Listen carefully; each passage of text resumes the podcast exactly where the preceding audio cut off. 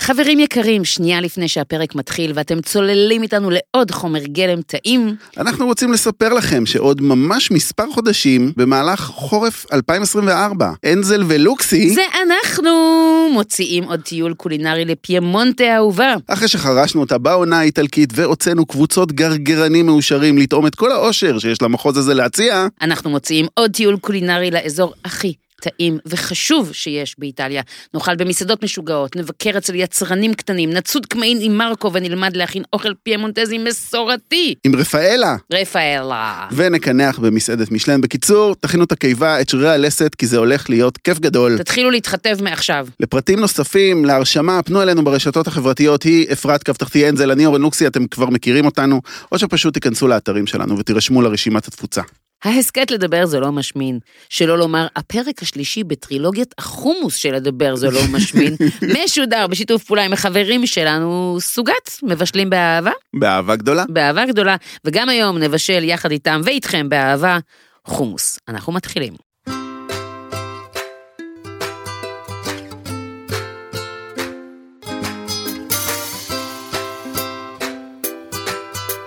הלו, הלו, הלו, חומוס, חומוס, חומוס, חמסה, חמסה, חמסה, מקודשת, מקודשת, מקודשת. יש להם עוד כוחות לשמוע על חומוס, אתה חושב? אני לא יודע, אני מאוד מקווה, אבל לדעתי ישראלי שלא רוצה לשמוע על חומוס, הוא לא ישראלי.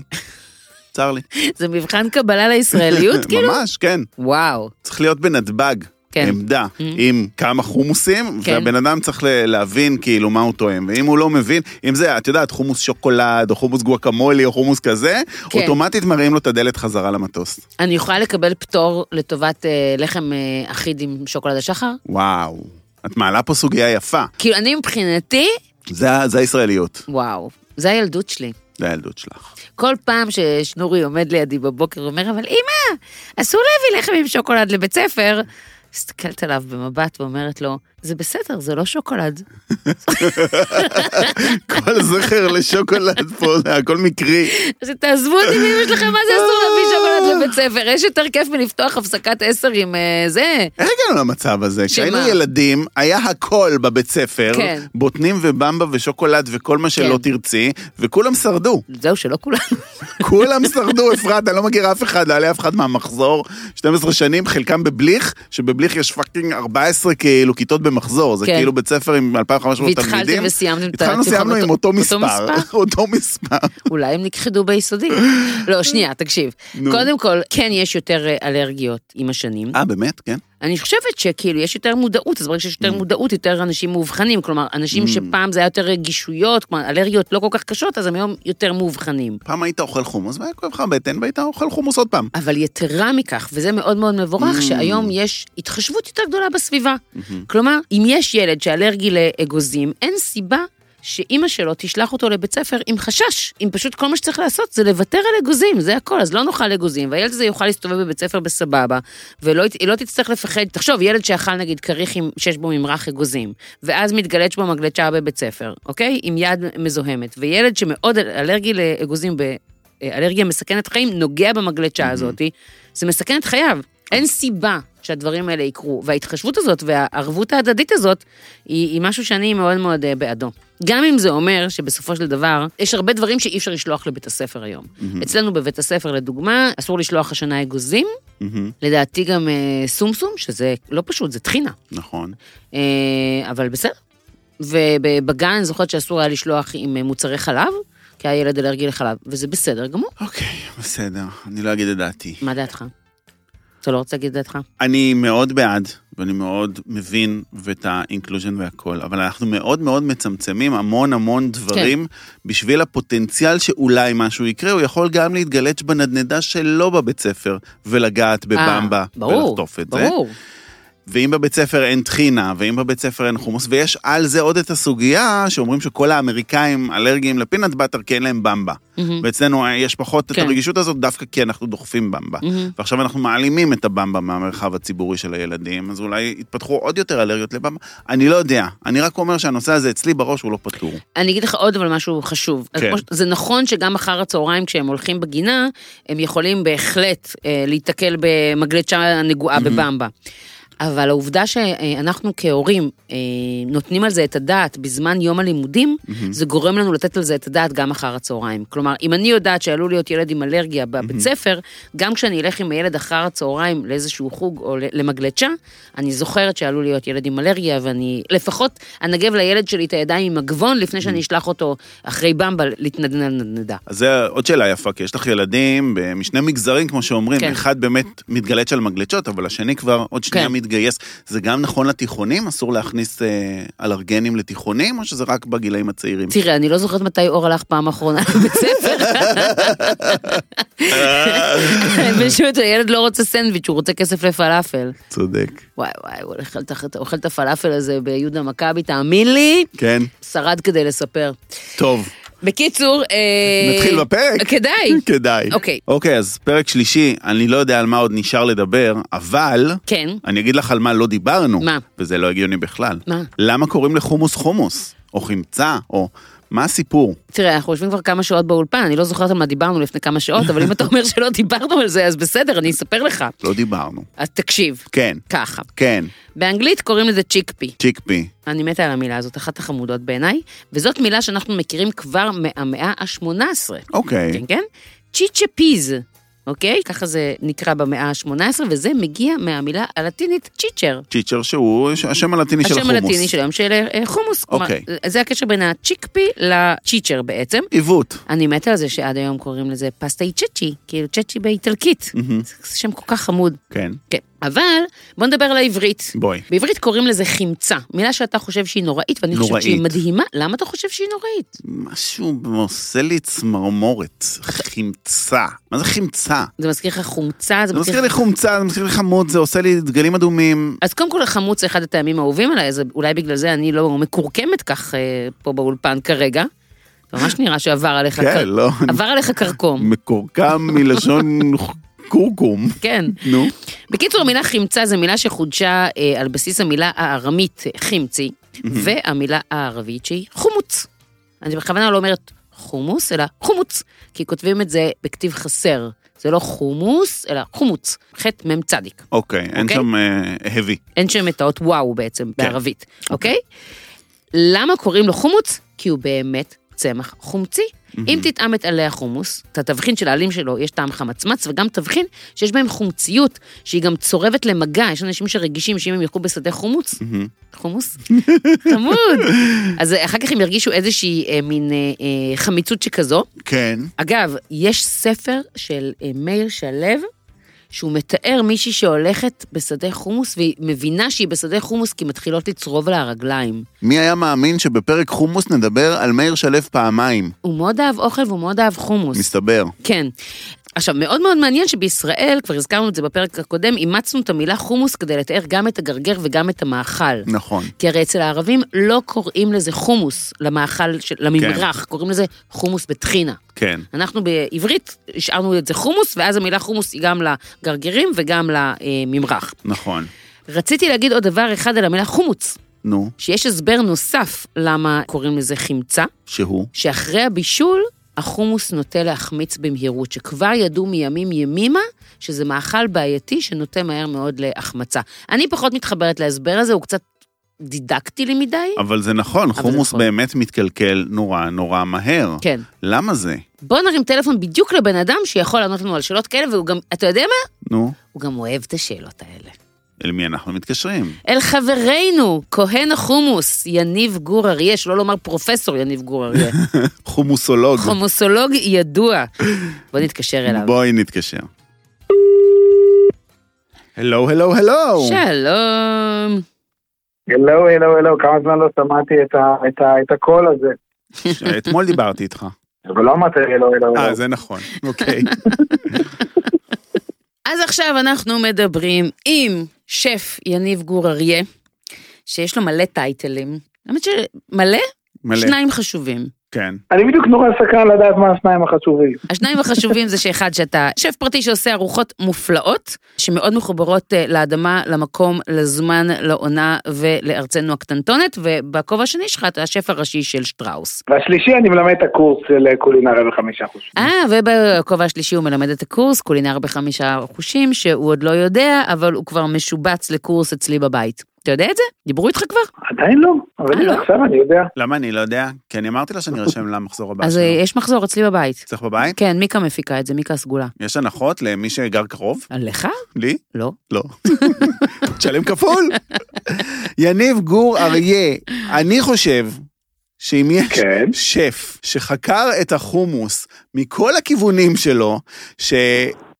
וואלה, אני חושב שכמות לא קטנה של עם ישראל אוכל חומוס שיניב היה מעורב בו, כן. זה אתה. כן, שלא לומר, אה, כן, הקדיש עשר שנים מחייו לגרגירה המופלא הזה. וואו. אה, זה, זה כמות הזמן שאני מתעסק בחומוס, אפילו קצת יותר לדעתי, יותר קרוב ל-12 שנים, כן. זה המון. אני ניסיתי ל- לזקק את השאלות שנשאל אותך לשמונה שאלות, כן. ובגדול אה, אני מסתכלת עליהן והן לא מוצאות חן בעיניי, יש לי הרבה יותר שאלות. בוא נתחיל בהתחלה. טוב, טוב, תתחיל, כן. בואו נתחיל בלהגיד משהו כללי על חומוס, על מאכל הזה חומוס, כן, אם אתם מרשים לי. ברור. תראו, יש מעט מאכלים בעולם שהם, אפשר להגיד מאכלי קסם. מה הכוונה? שיש בהם ממש מעט רכיבים, ועם זאת, בלי סוף וריאציות ואפשרויות של מה יכול לצאת מהם. תחשבו על זה, בסוף חומוס יש בו גרגירי חומוס, טחינה גולמית, זה 99% מהחומוס בערך, ותחשבו כמה סוגי חומוס יש, גס ומתובל וחמוץ, וכל חומוסייה היא שונה, וכל אחד מאמין בחומוס שלו ושונא את החומוס של השכן, כאילו, זה, זה לא נתפס. אני חושב שחוץ מלחם, אין עוד מאכלים כאלה. נכון. מבוסס על כלום מרכיבים ותמיד יוצא שונה. אה, וכרוך באמוציות משוגעות. כן. כן, מעורר רגשות בכמויות. כן, זה נכון לגמרי. אבל אולי דווקא בגלל שהוא עם כל כך מעט מרכיבים, זה כל כך מסובך להכין אותו כמו שצריך. כלומר, אנשים חושבים שדווקא דברים שיש להם מעט מרכיבים, זה יאללה, ניכנס למטבח ונכין. אבל ככל שיש פחות מרכיבים, ככה הדיוק של הטכניקה והיחסיות בין החומרים היא יותר חשובה. מהמם. זה נכון.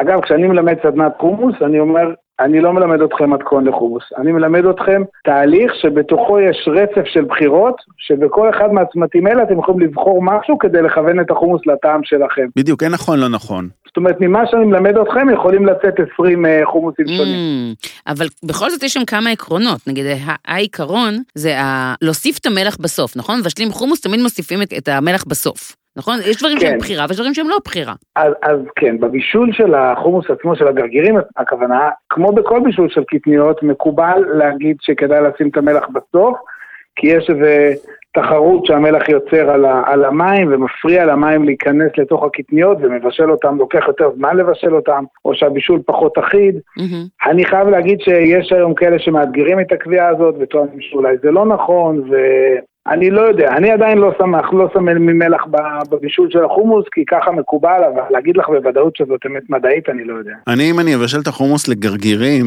כדי לאכול אותו בגרגירים, אז אני אשים את החומוס, בה- את המלח בהתחלה, ואם אני אבשל אותו לממרח, אז אני לא מוסיף מלח בכלל. אני כאילו מוסיף את המלח בטחינה. כן, שזה באופן כללי יותר נכון, כי זה ככה אתה יותר שולט על כמות המלח. כן. כמישהו שבאמת שנים עובד בחברה גדולה שמתעסקת עם חומוס, אני חושבת שאחד הדברים שאותי הכי סקרנו ורצינו להתקשר אליך, זה מה הופך אותו לכל כך פגיע. למה חומוס מתקלקל כל כך מהר? אוקיי. זה שילוב של כמה, של כמה גורמים. קודם כל, טחינה הגולמית, כשהיא מוצר בפני עצמו, היא לא כל כך מועדת לפורענות כי היא מוצר שומני, אין בה מים. מהמם. אבל כן יכולים להיות בה לפעמים ספורות של כל מיני חיידקים, זאת אומרת במצב אה, תרדמת, לא גדל, לא משמעותי, אבל ברגע שהם פוגשים מים, אז הם אה, עלולים אה, פשוט להתעורר לחיים, וככה בעצם לייצר איזשהם גורמי, אה, גורמים שיכולים לעודד קלקול. אבל- אז בעצם הטחינה הגולמית בפני עצמה אין לה כל כך אה, בעיות קלקול, והחומוס המבושל בפני עצמו, בגלל שהוא עובר בישול בטמפרטורות מאוד גבוהות, אז גם הוא לא כל כך מועד לקלקול, אבל כשהם פוגשים אחד את השני, אז מתחילה החגיגה. כי בעצם בטחינה לא עוברת שום תהליך של חום, אז בעצם יש, יכולים להיות בה כל מיני אה, מיקרואורגניזמים שיכולים להשפיע על הקלקול. Mm. הגרגירי חומוס נותנים להם מצע שהם מאוד מאוד אוהבים, שעשיר בחלבון, בפחמימות, במים, וכל מה שהם צריכים, וככה מתחילה החגיגה. אז הם כאילו מגישים אל הקוליפורמים על מגש של כסף את כל מה שהם צריכים כדי להתרבות. קוליפורמים ו- ו- ופתוגנים ועוד כאלה, זה דברים שפשוט לא צריכים להיות שם. זאת אומרת, אין סיבה, זה- זה יגדל אם זה שם, אבל הרעיון הוא שזה לא יהיה שם מלכתחילה. אוקיי. אבל כל מיני שמרים וכל מיני חיידקים לקטיים וכל מיני גורמים כאלה ואחרים שמשפיעים על קלקול ועל טעם ועל ריח ועל טיסה, אה, יכולים לקרות, וגם עובשים יכולים אה, לצמוח שם. אבל חומוס הוא רגיש במיוחד, כי אם אני אכין סלט טחינה בבית, ואני אערבב טחינה עם מים ואני אשאיר אותה, היא תשרוד הרבה יותר מאשר אם אני אקנה חומוס בחומוסייה, ואשאיר אותו שעתיים בחוץ, הוא כבר מתחיל לתסוס. נכון, משתי סיבות. סיבה ראשונה זה שהחומוס עצמו נותן עוד מצע שהמיקרואורגניזמים מאוד אוהבים, זאת אומרת נותן להם מזון אה, כיפי בשבילם, כאילו זה מצע טוב מאוד בשבילם לגדול עליו. Mm-hmm. מהמם. והדבר השני, בדרך כלל הטחינה היא יותר חמוצה, יש בה יותר לימון, ולכן היא יותר עמידה. Mm-hmm. Mm-hmm. מהמם. החומוס הוא בדרך כלל מאכל ב-pH גבוה, מה שאומר שעוד שכבת הגנה בעצם חסרה לו, ולכן הוא עוד יותר מועד לקלקול. אז כאילו בעצם היכולת שלנו למצוא אה, חומוס בלי חומרים משמרים היא מאוד מאוד נמוכה, כאילו, ו- ובמובן מסוים אחרי שאתה מסביר את זה, אני גם לא רוצה לקנות חומוס בלי חומר משמר. לא, את רוצה לקנות ולאכול אותו מיד. זה לא בעיה למצוא חומוס בלי חומר משמר, הבעיה למצוא חומוס בלי חומר משמר שהוא בטוח לצריכה. כן, כן, כן. זה קצת יותר מסובך. ל- לצריכה שהיא מעבר לנגיד יום ההכנה או יום אחרי או יומיים לכל היותר. כן, בהחלט, כאילו, זה, זה מוצר מאוד מאוד בעייתי בחיי המדף שלנו. איזה וואו. קטע. לא חשבתי על זה שזה בעצם ה-PH שלו. כן. אז רגע, ו- ואם אני אוסיף לו לימון, אני אסחט לו לימון פנימה. אז, אז נכון, אז בוא נגיד ככה, קודם כל חומוס אה, ארוז, כל חומוס שקונים בסופר בעצם הוא בהכרח יותר חמוץ מחומוס שקונים בחומוסייה, מפני שהרגולציה בארץ היא מחייבת את היצרנים של החומוס לעשות את החומוס שלהם יותר חמוץ, אה, והסיבה היא מסיבה של בטיחות מזון. אם אנחנו חוזרים לסקלת ה-PH, אז החומוס הכי חמוץ שתקני בחומוסייה, ה-PH שלו יהיה חמש וחצי, וואו. והחומוס הכי פחות חמוד שתקני בסופר, הפייט שלו יהיה 4.8. עכשיו, לא ניכנס לאוגריתמים ולדברים כאלה, אבל זה הבדל מאוד גדול. לא, היינו שם, פעם ניסינו לפתח איזשהו מוצר לחברה מסחרית גדולה שלא ננקוב בשמה. ניסינו לפתח איזשהו מטבל, והמטבל היה מבוסס על מיץ לימון ושמן זית וכאלה, ואמרו לנו, זה לא מספיק חומצי, תגדילו את החומציות, את זוכרת את זה? אני- זה היה כאילו, התחרפנו. התחרפנו, כאילו, מה עוד אפשר לעשות שם? כן, ככל, ככל שמוצר יותר חמוץ, ההגנה היא יותר טובה, זה ברור. כן. אה, אז, אז הרבה פעמים אנשים תוהים למה החומוס הארוז קצת שונה בטעמו מהחומוס שקונים בחומוסייה, וחושבים שזה בגלל מיליון סיבות שכולם לא נכונות. ההבדל ה- המשמעותי היחיד זה נושא החומציות, נושא ה-PH בעצם. מעניין, מעניין, מעניין, אוקיי. מעניין. אז בעצם אנחנו נתקלים בהרבה חומוס חמוץ ברחבי אה, המדינה. כן. אבל יש הרבה ז'אנרים. איזה ז'אנרים הישראלים הכי אוהבים? את החמוץ, את הגרגירית, הקטיפתי, את הלימוני? זה קצת מחזיר אותנו למה שהתחלנו. קודם כל, זה באמת, כל יצרן חומוס יודע שהוא צריך מגוון של אה, חומוסים, כי אין באמת חומוס אחד שעונה לטעם של כולם. זאת אומרת, זה משהו באמת נורא נורא מגוון. יש אנשים שאוהבים את החומוס יותר חלק, יש כאלה שאוהבים אותו יותר גס. יש כאלה שאוהבים אותו יותר מתובל, ויש כאלה שאוהבים שלא יהיה שום תבלין מלבד מלח. יש כאלה שאוהבים אחוזי טחינה מאוד גבוהים, ויש כאלה שאוהבים אחוזי טחינה יותר נמוכים. זאת אומרת, המגוון הוא, הוא באמת אדיר. קשה באמת ל- למוצר אחד לקלוע לטעם של כולם. זה בלתי אפשרי, באמת, השונות היא אדירה. ואתה אישית? תראו, בסוף הרי זה שני, מוצר, שני רכיבים, כמו שאמרנו, גרגירי חומוס וטחינה, ואתה צריך להגיע לנקודת איזון ביניהם. Mm-hmm. כשעושים חומוס עם סתם, נגיד עם 40 אחוז טחינה, מהמם. אוקיי. אז בעצם יורדים באחוז של החומוס. זאת אומרת, יש פחות טעם של הגרגירים, יש יותר טעם של הטחינה, והמרקם הוא יותר קרמי ויותר עשיר ויותר שומני. וכשעושים חומוס עם אה, מעט טחינה, אז בעצם יש פחות קרמיות, פחות שומן, ומהצד השני יש הרבה יותר את הטעם של הגרגירי חומוס. והחוכמה היא למצוא את האיזון ביניהם. אז אני יודע שיש כאלה שאוהבים אפילו חומוס עם 40 ועם 50 אחוז טחינה, מהמם. אני בדרך כלל, כשאני עושה חומוס לעצמי, מה שנקרא, אז, אז אני שומר על אה, טווח של 25% טחינה. שבשבילי זה המושלם, כאילו, לתת גם שיהיה את הטעם של, הגר... של אז- החמצה עצמה מאוד, וגם שיהיה את הקרמיות מהחומוס. אה, זה, ה- זה האזור שלי. אז בוא רגע ניתן רגע הסבר ל- לאנשים שמאזינים בבית. כשאתה אומר 25 אחוז, אתה מדבר אה, במונחי 25 אחוז מכמות החומוס או מכמות כל המשקל של הממרח? אז אני מדבר, מה שנקרא, יש כל מה שקוראים אחוזי אופים, נכון. אחוזי זה, אחוז מה, אני בן אדם פשוט, אני הולך כאילו באחוזים לפי מה שמלמדים בשיעורי מתמטיקה בכיתה ה'. אם יש קילו של ממרח סופי, אז 250 גרם ממנו זה טחינה, זה נקרא 25 אחוז. כלומר, אתה לוקח את החומוס עם המים, אתה טוחן את זה, יצא לך קילו, על זה אתה מוסיף 250... אה, לא, לא, לא. לא, הפוך. בוא נגיד ככה, אם, אם נדבר סתם ככלל, אז נגיד שיש מת... ח- חצי קילו של גרגירים מבושלים, ועוד 250 מיליליטר סדר גודל של מי בישול של הגרגירים, כן? ועוד 250 גרם של טחינה. גולמית. סך הכל הגענו לקילו. כמובן, מוסיפים מלח, שום, כאלה. כן. כן, אז בעצם כדי להגיע ל-50 אחוז טחינה, אני לא יודע אם זה בכלל אפשרי. אפשרי? כן. בטח אפשרי. לא, אני לא בטוח. קודם כל זה אפשרי, יש לנו מוצר כזה, וזה אחד המוצרים היותר אה, אה, מורכבים לפיתוח, באמת כדי שעדיין יהיה לו מרקם, לא של אה, בטון, אלא כן. מרקם נעים של חומוס, כן. וזה מוצר אה, שאנשים מאוד מאוד אוהבים.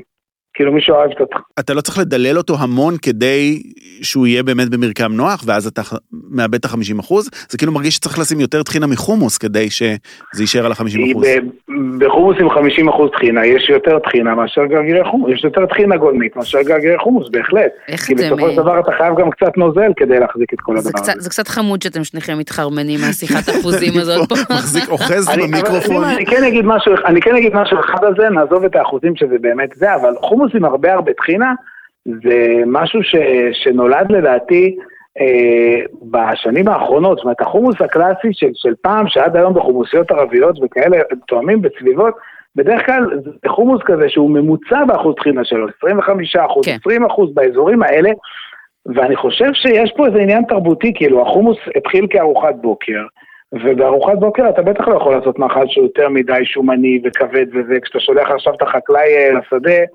אתה צריך שהוא יהיה שבע, אבל אתה לא יכול אה, להרוג אותו. כן. ולדעתי ככל שהחומוס הפך להיות יותר ויותר ארוחת צהריים בעולם המודרני, אז הוא הפך להיות גם מאכל טיפה ליותר מפנק, ואז כאילו הוסיפו הרבה יותר טחינה למרקם יותר עשיר, ליותר קרמיות ו... וכך הלאה. אז אני, אני אוסיף לזה עוד, אה, עוד אלמנטים. אחד, נראה לי שזה קצת מצחיק, אבל הטחינה נתפסת בעיני רוב העולם כמשהו עוד יותר בריא מחומוס. כלומר, נראה לי שיש פה גם תהליכים של בריאות, שאנשים רוצים שיהיה יותר טחינה גולמית בדבר הזה.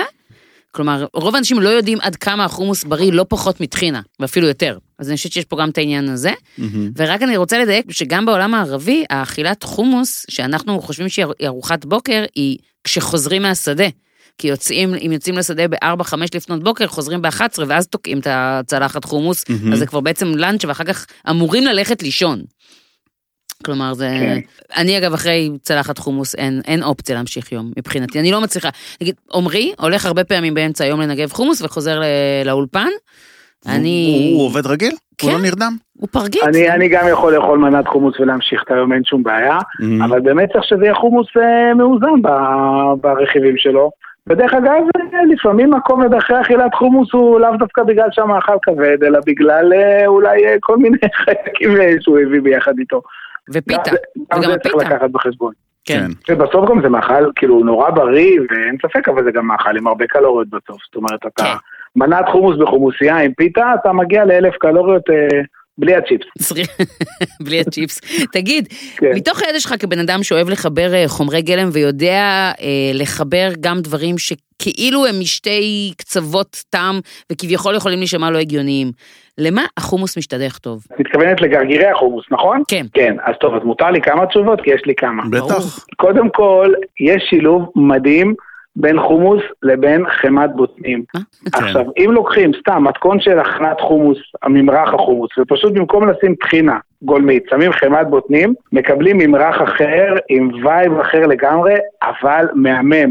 שאחר כך אפשר לשדך אותו כמטבע לכל מיני דברים, אפשר להשתמש בו בתור איולי מדומה, לעטוף כל מיני טרטרים ודברים כאלה, אפשר להשתמש בו כמצע לכל מיני מנות של אה, דג או של אה, עוף, זה פשוט יוצא מטבל מדהים. אני אוהב מאוד את השילוב הזה של חמת בוטנים וחומוס, ואני עוד יותר ת- אוהב את השילוב של חמת פיסטוק בחומוס. הופה, פיסטוק עוד לא, אה, כן. פיסטוק עוד לא ניסיתי, לך על זה. אבל It's very אני American. אנסה.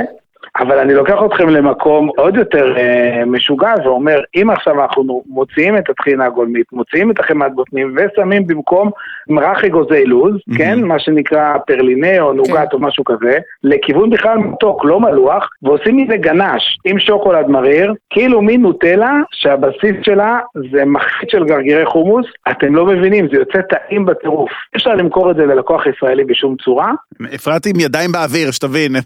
אבל ככה בינינו אף אחד לא שומע, זה טעים כל כך טראפל של חומוס ואגוזלוז, וואי, אני חייב להביא לכם לטעום. לא, אני, אני פשוט אסביר למה חיים. אני מרימה ידיים, כי אה, בבית הספר של נורי, אה, יש כל מיני רגישויות ואלרגיות שבגללם אנחנו מאוד מוגבלים במה אני אוכל לשלוח את הילד. זו בעיה נפוצה היום כן, אה, ב- כן. בישראל, מתוך התחשבות ראויה ונכונה ב, בילדים אה, שסובלים מאלרגיות.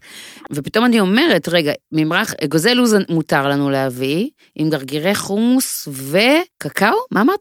שוקולד מריר. שוקולד מריר. איך, כן. מה אני עושה? אני לוקחת את החומוס, מבשלת אותו, ועושה נכון, חומוס. ל- לוקח את החומוס, מבשל אותו, ואז כאילו אני עושה כמו ממחית חמה של החומוס עם המי בישול שלו, אני עושה מחית מאוד מאוד חלקה, ואני מתייחס אליה כאילו היא שמנת, ואני בונה ממנה גנש. כשבתוך Oh my God. הגנש אני שם שוקולד מריר וממרח אגוזלוז. הילד יעוף על זה. יעוף ורגע, על זה. והדבר- ויש לי עוד אחד אחרון, שזה אני חייב ל- להגיד, אני לאחרונה נדלקתי בטירוף על החומוס האתיופי, מה שנקרא שירו. כן. Mm-hmm. אלעזר, ידידנו האהוב, חשף אותי ל- לדבר הזה, ויש בעצם לאתיופים מעין בסיס לחומוס, שזה גרגירי חומוס אדומים שגדלים באתיופיה, שעושים מהם בישול, ייבוש, כאילו מין קמח כזה, שכבר טחון עם תבלינים, ואז פותחים אותו ב- בנוזל חם, כמו פולנטה.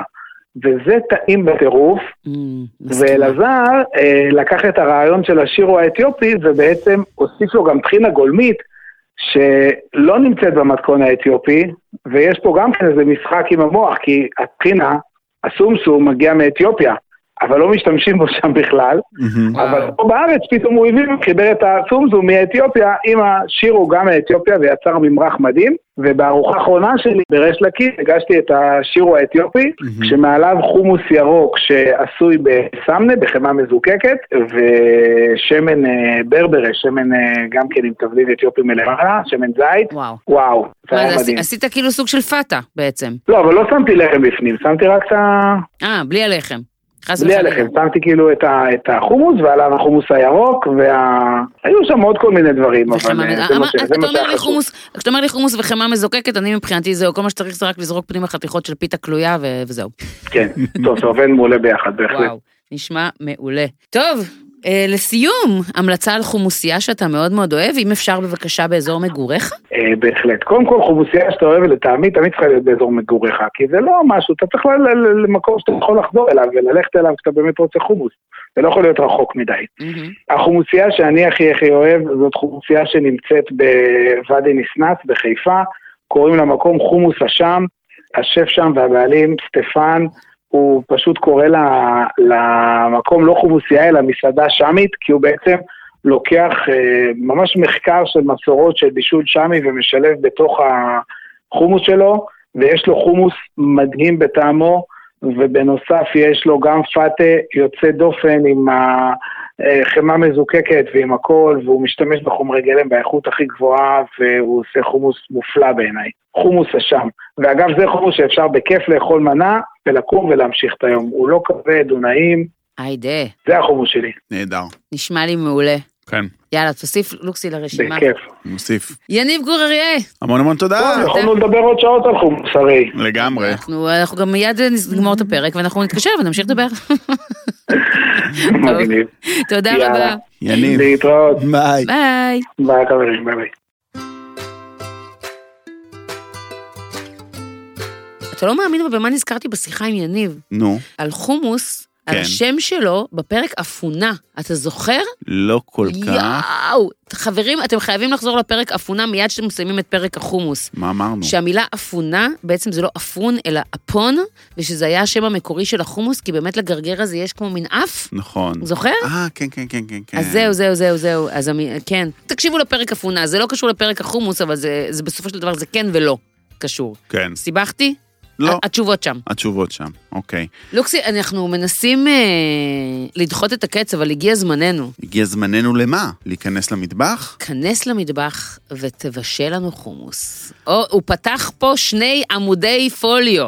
שרשמתי לי את כל השלבים. מה אתה נכון. אומר? כן. לא, כי אמרתי אני אבוא, ואני אגיד איך אני עושה חומוס, והכל טוב ויפה. מקצוען. ואז אמרתי, "הם, רגע, בוא נראה מה יש בשלבי הכנת החומוס, וכמו שאת רואה, יש פה 1, 2, 3, 4, 5, 6, 7, 8, 9, 10, 11, 12, 14 שלבים שקשורים. המאכל הזה לא כזה פשוט מסתבר. זה לא פשוט. אבל זה גם מאוד הגיוני, כי ככל שיש פחות מרכיבים בדבר, מהמם. ככה צ- כל מרכיב ומרכיב צריך טיפול יותר מדויק ומדוקדק כדי להגיע לתוצאה מקצועית. איך אמר יניב, חומוס זה כמו לחם. שלושה מרכיבים, כן. ועולם ומלואו. לגמרי. אז בוא תתחיל. אוקיי. המדריך... שנייה, אני רוצה פתיח. המדריך השלם להכנת חומוס. בוא נשים פה אות. טה נה נה נה נה פיו. כי אין לנו אות.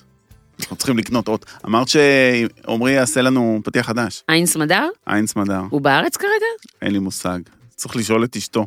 אז עם מה אנחנו מתחילים? עם הגרגירים.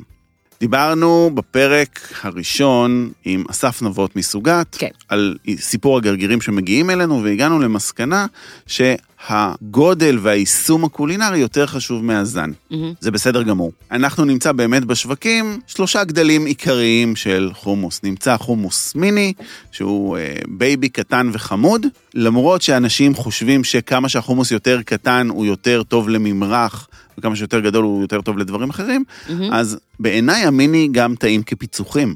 כי הוא קטן, כי הוא חמוד, כי הוא כיפי כזה, זה כמו לנשנש תירס, לא יודע. מהמם. בכל מקרה, יש את הגדול, הענק בשמו, ויש את החומוס הרב תכליתי, שהוא פשוט גרגירי חומוס. אני חייב להגיד לך שגם אני כחומוסולוג, או בן אדם שפעם היה ממש משוגע על חומוס, אני מ- מילדות אוכל חומוס, כאילו, זה לא דם בעורקים, זה חומוס, מהמם. וזה קצת הלך ודעך. למה? אני יכול להגיד משהו נורא, רק אני פה. רק את. רק את ועוד 30 אלף מחברייך הקרובים ביותר. אני גדלתי על חומוס צבר. כן. זה מה שאכלתי כל חיי. מהמם. חומוס צבר מה זה, מה בקטע זה של... גדלת? אני זוכרת אותך מתווכח איתי שזה הכי הכי טעים החומוס הכי שיש. טעים בעולם. ברור. מה קרה? זה לא החומוס הכי טעים בעולם. הוא רחוק מזה. עכשיו, חומוס צבר היה החומוס של השפים פעם. נכון, אתה היית אומר לי, את לא מבינה כלום, זה החומוס של השפים. הייתי אומרת לך, אבל זה לא טעים, זה החומוס של השפים. אני הלכתי והתרחקתי כן. אה. ממקורותיי ומחומוס צבר, אהה, ודידתי על שדות זרים. כן. וככל שדידתי לשדות זרים, אז התרחקתי מהקונספט של תמיד יש לי כאילו חומוס במקרר. הייתי Mm. גומר אולי כאילו שלושה ימים, ארבעה ימים, משהו כזה. ברמת ה... אבל למה לא עברת פשוט לקנות אחד אחר? כי לא היה באמת אלטרנטיבות, כי עברתי לחומוס תעשייתי אחר, ופתאום זיהיתי את התעשיות בכל ה... Mm. את מבינה? בכל החומוסים. כן, אוקיי. עכשיו, חלקם טובים יותר, חלקם טובים פחות, כמעט כולם, 99% מהם, יש איזשהו אלמנט שהוא כבר היום לא כיף לי. כן. מה שקשור כנראה לשימור שלו ולכל מה שצריך לעשות, התהליכים שהוא צריך לעבור כדי באמת להחזיק לנו במקרר שבועיים ולא מהמם. אה, יום אחד, מלבד אחד,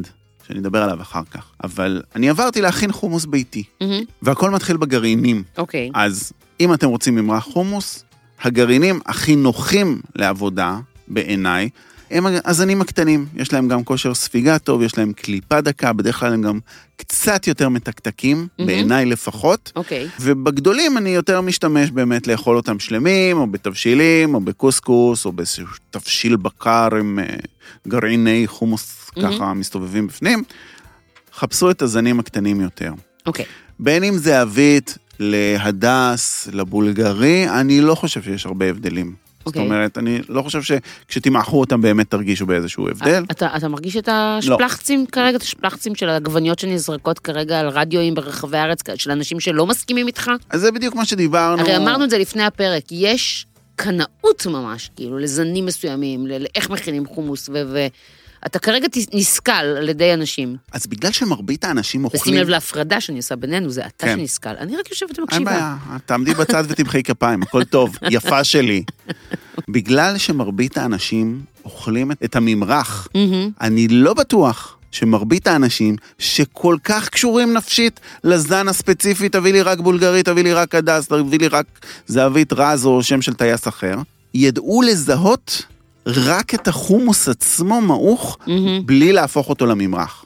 בלי לערבב אותו עם אה, טחינה, לימון, מלח וכל השאר, כמון וכל אתה השאר. אומר שבטעימה עיוורת של הגרגר המבושל בלבד, מהמם. רוב האנשים לא יזהו בין הזנים. אני חושב שלא. אני חושב שהם לא יזהו, ואתם מוזמנים לערוך את המבחן הזה בעצמכם. קחו את הזן שאתם תמיד מבשלים איתו, קנו עוד שני זנים אחרים בסופר, תבקשו מאמא, סבתא, דודה, אח, בן, אחות ובן דוד לבשל את זה, לא אתם, למעוך את זה, ושיגישו לכם שלושה כלים שונים, נראה אם תדעו לזהות, לא ניסוי, תדעו. ניסוי קליל רק דורש השריה של מלא סוגי חומוס ובישולם בנפרד, כאילו... ש... יום-יומיים, בקטנה. כן. חופש גדול תכף, גם ככה אין מה לעשות עם הילדים. אז אמרת אשריה? כן. זה הדבר השני, השלב השני שלנו. חומוס צריך אשריה טובה של לפחות לילה במקרר, עם הרבה מים חשוב במקרר, כי כמו שאפרת אמרה, חומוס נוטה להחמצה מהירה. Mm, כלומר, גם השריה צריכה להיות בתנאי קירור, מעניין. אה? ודאי, ודאי, מה ודאי. מה ודאי, אני כשאני משרה קטניות, אני הרבה פעמים... נגיד שאני ב- בחורף משרה שועית לחמין, אני עושה את זה על השיש. יפה, אבל האם היית עושה את זה בקיץ כש-46 מעלות בחוץ ביום חם? לא. לא, אבל כאילו, א', שועית לא תחמיץ לי, כאילו, אם- אם ה- אם המזגן פועל בבית, אבל האם- שועית על השיש לא יקרה לה כלום, אבל אם חומוס כן. המזגן פועל בסלון או במטבח 24 שעות, גם כשהאנשים בחדר שינה שלהם, לא תמיד. בקיצור, אל תיקחו את הסיכון הזה. אשכרה. תשרו בקירור. והשריה היא אותה השריה בין אם הטמפרטורה היא טמפרטורה של מקרר או טמפרטורת שיש? כן, זה עניין, זה פונקציה של זמן. מהמם, אוקיי. אז משרים את זה בלילה, יש את האנשים שאומרים, תחליפו את המים הרבה פעמים תוך כדי השריה, זה לא, זה לא באמת משנה, לא, המים האלה, לא Mm. קורה להם שום דבר, ואנחנו גם לא משתמשים בהם. אפשר כאילו להשאיר אותם באותם מים. מה, מה שכן, אני אדבר על זה אחר כך, אבל יש את עניין הסודה לשתייה בהשריה. כן סודה לשתייה בהשריה, לא סודה לשתייה בהשריה. אוקיי, לא עכשיו? אוקיי, אז בואו נדבר שנייה על הסודה לשתייה. מה הסיפור אני של... מבלגנת לך את הסדר? לא, זה בסדר. מה הסיפור של הסודה? בס- בחומוס יש פקטין. מהמם. אותו פקטין שיש בפירות, מה שממצק לנו את הריבות. כן. וזה גם מה שגורם למרקם של החומוס להיות סוג של אה, ג'לי מוצק כזה, אחרי כן. שאנחנו אה, טוחנים אותו. פקטין מתפרק בסביבה בסיסית, מהמם, ולכן כשמוסיפים סודה לשתייה, החומוס מתרכך הרבה יותר מהר. אוקיי. עכשיו, אם אוהבים או לא אוהבים את הטעם הזה של הסודה לשתייה בחומוס, שוב, זה מינונים זהירים, הרבה פעמים לא נרגיש את זה, אפשר לשטוף את המים האלה כאילו, ולהוריד מהם שיירים. אם אתם רוצים להכין חומוס מהר, תדעו, סודה לשתייה מקצרת את זמן הבישול בחצי, את זמן ההשריה גם בחצי. באמת? והנה טיפ, אבל אז החומוס אולי יהיה פחות אה, סמיך, לא? אם אם אתה אומר שהיא מפרקת את היא הפקטין. מפרקת את החומוס, אבל אנחנו רוצים שהוא יתפרק. אני לפחות, כי אני אוהב את הקרמיות כמה Mm. שיותר. אז אתה כאילו- אומר- אז אתה אומר, זה גם תורם למרקם, לא- כן. לא רק שזה י- יקצר זמנים, זה גם יתרום למרקם. זה יתרום למרקם ויפורר אותו הרבה יותר מהר, ואם אתם רוצים דווקא חומוס אה, לגרגירים, לאיזשהו אה, תבשיל Mm-hmm. או וואטאבר, אסור לשים סודה לשתייה. להפך. אנחנו אוקיי. רוצים שהוא יישאר מוצק. אמ, אוקיי. אה, אז אתה אומר, "אה, זה לא, אין לי כלל אצבע, אלא תלוי מה הייעוד של החומוס. אם נכון. זה, לח, אם זה לממרח או אם זה לבישול. אל תקשיבו לאף חומוסולוג שאומר לכם, אסור, חובה, אין. הכל אוקיי. פה אפשרי. כמו שיניב אמר, הוא מלמד שיטות לאיך מכינים חומוס, לא הוא- תיאוריות. כל, כן. כל צומת היא פיצול לשני דרכים, שתיהן טובות. Two roads uh, diversing in a tree, אני לא זוכר את החיבור הזה מכיתה י'. Two roads diversed in a wood. כן. I'm sorry I couldn't travel both. כן, אבל תשאל אותי מה עשיתי לפני שתי דקות, אני לא זוכרת. זה אה, המוח של אפרת אנזל. מסננת שמישהו שם עליה משהו, כאילו ששום דבר לא ינזל, אבל הכל איכשהו נוזל, וחלק נוזל, חלק לא. אני לא מצליח להבין את זה. טוב, בקיצור, השרנו, סיננו, מים חדשים. שמים את זה בסיר... Diverged in a wood, לא diversed. דייברד. כן, כן. כן, סליחה, אתה יכול אוקיי. להמשיך. סיננו אותם, שמנו מים טריים וחדשים בסיר גדול, הסיר צריך להיות כבד, כי סיננו ושטפנו? לא צריך לשטוף. שואלת. זה, ש- זה נשטף, זה אוקיי. בתוך מים. בסדר. זה כאילו לא צריך לשטוף אחרי ששמתם, אחרי ששטפתם. אתה לא רוצה אחר כך לקבל שאלות. סליחה, שוטפים או לא שוטפים? אני חוסכת לך שאלות. בעצם זה שאתם שמים את זה במים, שטפתם את זה. בסדר. אוקיי. עכשיו, שמים את זה בהרבה מים, לפחות פי שתיים מים מהחומוס, מהמם. כי יש לנו זמן בישול מאוד מאוד ארוך, והמים האלה יתאדו. עכשיו, כמה זמן צריך לבשל? בשביל גרגירים קטנים, בינוניים, בדרך כלל מספיק שעה, שעה וחצי. אבל, אם אתם רוצים חומוס ממש קטיפתי, צריך לבשל אותם שעתיים וחצי, שלוש שעות, עד שהגרגירים ממש מתפרקים כששמים בין שתי אצבעות ומועכים, מהמם. זה נמעך למחית. אוקיי. הוא לא שומר על שום צורה, וגם אין טקסטורה בין האצבעות, זאת אומרת, את לא מרגישה גרגירים קטנים של חומוס לא מבושל. אה. אני רוצה לדייק את הבישול במים. האם אתה מביא לרתיחה את הסיר? האם אתה, קודם כל, אתה שם את החומוס בסיר ומכסה במים מי ברז? מי ברז. לא מים קרים. לא, אוקיי. אין הבדל. מביא לרתיחה, מביא לרתיחה, ואז מבשל על- מעל להבה בינונית, נמוכה. קטנה מאוד, מהמם. אפילו לא צריך ביעבוע, צריך אידוי, אוקיי. זאת אומרת, טמפרטורה ממש ממש עדינה. אפשר גם ברתיחה, יש כאלה שמבשלים חומוס גם בסיר לחץ.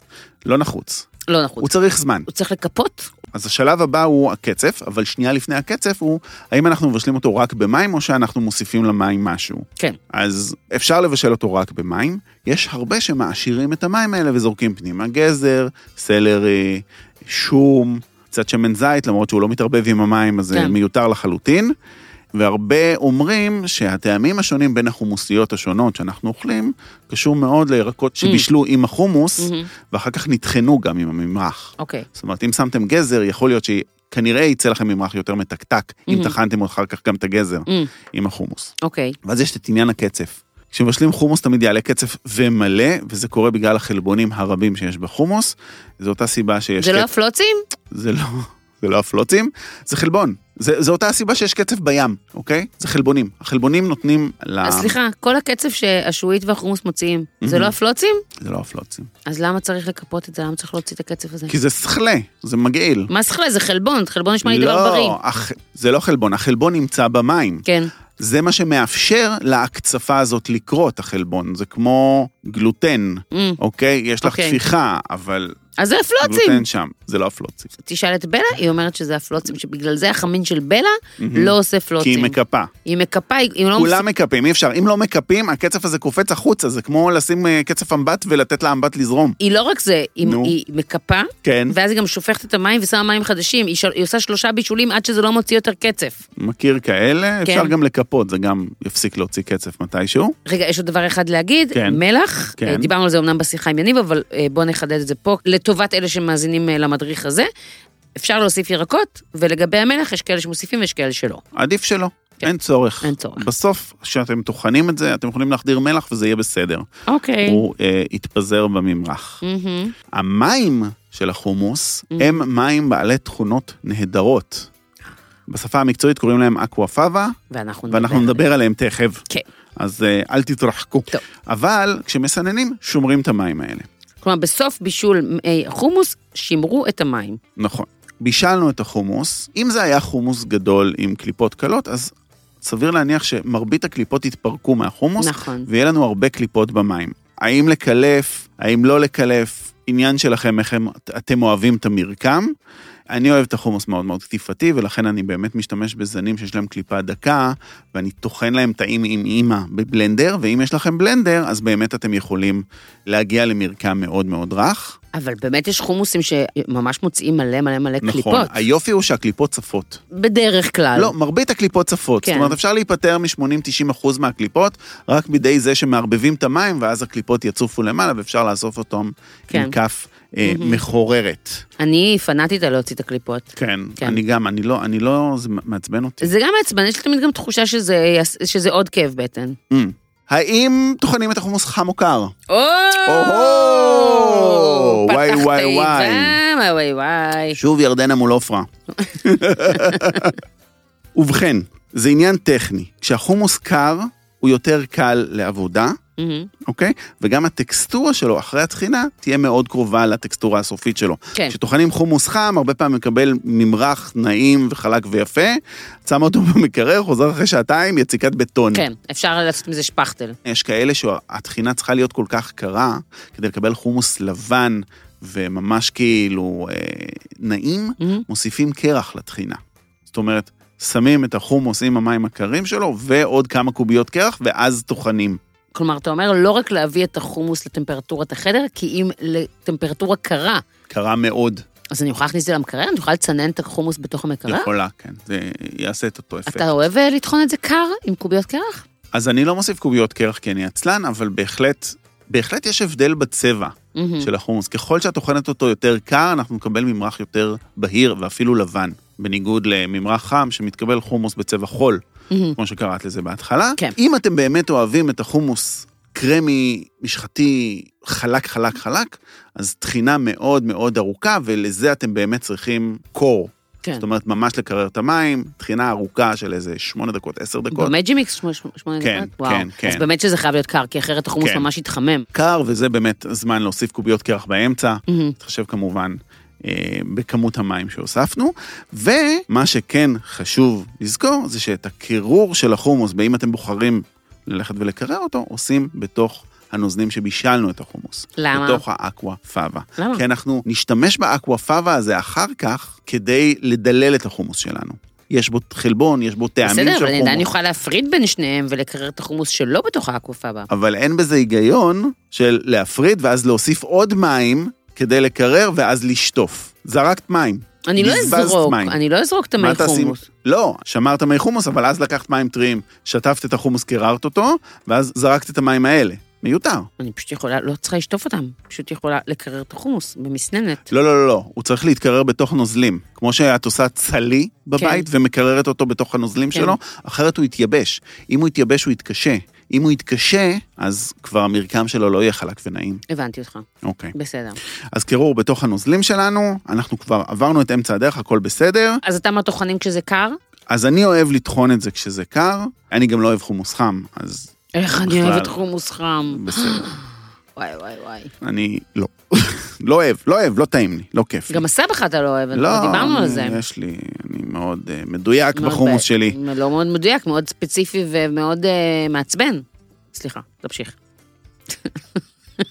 הגענו לנושא הכי אה, נפיץ מכולם, או, טחינה. זה פרק אחר. זה פרק אחר לגמרי, זה אפילו שני פרקים אחרים, דיברנו על זה מלא. טחינה זה עניין של טעם, אני אוהב כמה שיותר, את אוהבת כמה שיותר. כן, אני מתה על חומוס עם מלא טחינה. אני שם לפחות חצי כוס טחינה על כוס של גרגירים, כי בעיניי הטחינה היא זאת שנותנת את רוב הטעם לממרח. וואו, זה אומר שאתה ממש מגיע ל-30-40 אחוז טחינה. 30 אחוז טחינה מינימלי. בטח. איזה סוג טחינה זה כבר עניין שלכם? כן. כל אחד והטחינה שטעימה לו. יש לנו פרק כפול על טחינה, אז אתם כן יכולים לשמוע כן. איזה טחינות אנחנו אוהבים ומה אמרנו על כל הדבר הזה. אני יודע שהרבה חומוסיות משתמשות בטחינת אלארז, Mm. שזה כאילו הטחינה של החומוסיות. כן, היא מאוד קטיפתית, היא מאוד קטיפתית, נעימה. היא נעימה, היא, היא- טובה, היא יוצא ממנה ממרח נעים. היא לא דומיננטית מדי. היא אחלה באמת. כן.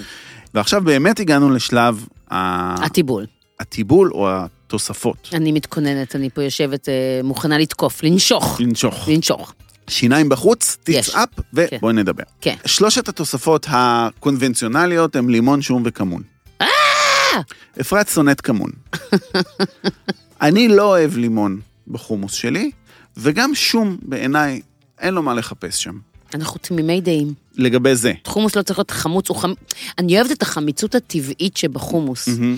ואני אוהבת הרבה פעמים להוסיף קצת את, את הטבילה למעלה, את החומוס, את, את הלימון עם הפלפל כן. החריף, מהמם. אבל אני אוהבת שהחומוס עצמו הוא כמעט מתוק, מהמם. אז אני לא אוהבת לימון בחומוס. וכמון, כאמור, כמון. אני האויב מאוד הגדול. אוהב כמון בחומוס, אני מוסיף כמון גם לחומוס וגם לממרח טחינה.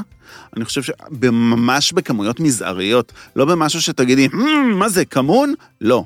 אבל ברמה שתגידי, "Hmm, יש פה עוד איזה טעם מעניין, מה שנקרא, מתחת לסף החישה. מתחת לסף החישה. אוקיי. זה הממרח הבסיסי שלנו, ושוב, אין נכון, לא נכון, יש טעם של אורן, טעם של אפרת, טעם שלכם. עוד שני דברים קטנים שאני רוצה להגיד, יש את עניין ההחלפות של הבסיס, כמו החומוס אה, בטטה שהיינו עושים, את זוכרת? היינו כן. כן. עושים מסבחת בטטה? כן, כן. אז במקום גרגיני חומוס היינו משתמשים בבטטה, עם טחינה וכמון. כן. וכל ואז החומוס הג'רח. במרכאות, זה לא, זה הטכניקה של זה החומוס. הממרח, כן, זה הממרח בטכניקה של חומוס. כן. אה, אפשר לעשות עם בטטה, אפשר לעשות עם סלק, אפשר לעשות גם עם זוקיני צלוי, זה נורא נורא טעים. מהמם, כן. אה, שלל וריאציות כאלה. אפשר לה- להחליף את החומוס בקטניה אחרת, כמו שאמרת מקודם, פול כן. או שורית, שעועית, כן. או עדשים, יש מלא כן. קטניות שאפשר כאילו. אז מסבחת עדשים מסב- זה דבר טעים. נורא נורא נורא נורא טעים. אה, מסבחת עדשים אתה כן אוהב? רק בסבחת חומוס אתה לא אוהב? לא, אני טוחן את זה דק, אני עושה מזה ממרח חומוס Mm. של עדשים, אבל הבנתי. השם הוא מסבכה כי, כי הוא לא חומוס. כן, אוקיי. וגם, כמו שאמרנו בשיחה עם יניב, גם את החמאה עצמה, בין אם זה חמאת סומסום שהיא הטחינה, אפשר להחליף כן. בחמאת בוטנים, חמאת אה, פיסטוק, חמאת שקדים, זה ממש טעים, כן. באמת, ממש טעים, וחמאת קשיו, זה נהדר, נשיא פעם על עומרי, וואי וואי וואי. יחזור עם מה- לבבות מה- בעיניו, מה כמו לנסות שאומרים. למרוח את לא, אומרים ב... אה, אה, אוקיי. אמרת לי... לא. טה-נה נה נה נה, נה. בום בום. לאן השיחה הזו זורמת? אנחנו מדברים על פאקינג עומרי? חומוס. עמרי, אה, לוקסי אמר שאני אמרח אותך בחמת קשיו. בוא נראה כמה אה, חפיפה יש בין המאזינים שלנו נו. למעריצים של עומרי, כן. שלאחרונה עלה לג- לרמת סופרסטאר של הוא כן. כבר עוקף אותנו. על כן, אם שמעתם עכשיו את מה שאני אומר, כנסו רגע לאינסטגרם של עומרי סמדר, כן. תגידו לו, אה, אשתך דיברה עליך בפרק. לא, בוא אשתך... נראה כמה אנשים יגידו לו את זה. תיזהר אם אשתך נכנסת הביתה עם חמת קשיו. שזה מה הבעיה. נו. הוא חולה קשיו. אני יודע, זה לא הבעיה, בגלל הוא זה לא- הוא לא הצעתי את זה. יעצור אותי. הוא לא ידע איפה עוד, הוא חולה חומוס, הוא חולה קשיו, הוא חולה צנובר. את שמה את שלושתם ביחד, מנה אחת, גמרנו. הבן אדם שלך לנצח. הוא לעולם לא יעזוב אותך, אפרת. את יודעת בדיוק הוא מה לא- לעשות. הוא לא יוכל ללכת לתקלט גם אם הוא ירצה, הוא יהיה כולו דביק. דביק לכיסא. מילה אחרונה לגבי כל התהליך הזה, כן. וזה מלח לימון. פי! אופלי, אופלה, אמ, מה? אופלי, לה, לה. האומנם? בתוכנית המקדשת?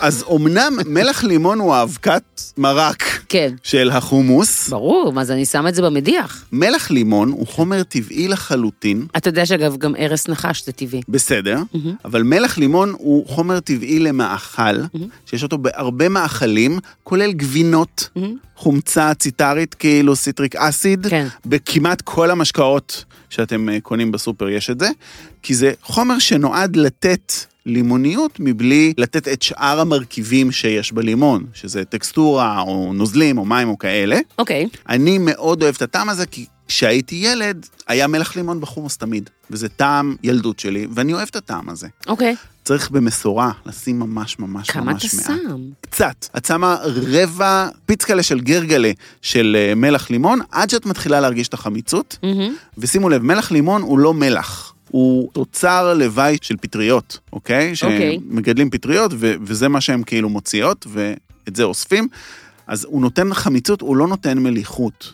אז כן צריך להוסיף מלח, כמובן, לממרח עצמו, אבל שוב, ממש כן. מעט ולאט לאט להגדיל אם אתם רוצים, עד שתגיעו למינון שאתם אוהבים. בסדר, אני אוהב, אני אוהבת אותך. אוקיי, אני מוכנה לקבל את זה. אוקיי. אוקיי. אז בזאת, כן. סיימתי את uh, התיאוריה שלי לגבי חומוס. אם יש לכם שאלות, מוזמנים כמובן לשאול אותי uh, בפרטי באחד הערוצים, אבל זה מה שהיה לי להגיד על זה. ועכשיו, המלצה על חומוסייה. היי, אני אורל קמחי ממסעדת פופינה. נולדתי וגדלתי כל חיי, עד היום, במושב בית נחמיה. באזור של שוהם, שדה תנופה, והחומוסים המוכרים באזור שלנו זה חליל, סובחי, אבל הפייבוריט שלי מכל המקומות האלה, ויש עוד הרבה בלוד וברמלה, זה מישל, אבו מישל בלוד. מקום קטנצ'יק באזור של התחנה המרכזית, שזה לגמרי טעמי הילדות שלי. זאת אומרת, אבא שלי עבד אה, צמוד, ויצא לי לאכול את זה הרבה, כל יום שישי בצהריים, או שאוכלים שמה, או שמביאים חומוס הביתה ואוכלים בבית. יש איזה משהו ב- במרקם של החומוס שלו, שהוא אה, רך ועדין, והחומוס לא מתובל מדי, שאני כל כך כל כך אוהב. אני לא מהאלה שרצים אחרי החומוס המושלם ברחבי הארץ, ויש לי את הדירוגים. זה משהו שהוא טעים. משחה טעימה של חומוס, כיף לנגב אותה. בדרך כלל מנגב עם בצל ולא עם פיתה, ומדי פעם קצת אה, גונב איזה פיתה. אבל בגדול, הערומי של עד היום, מדי פעם בשישי בצהריים, מגיעה שקית טובה, וכולם אה, מאושרים בבית.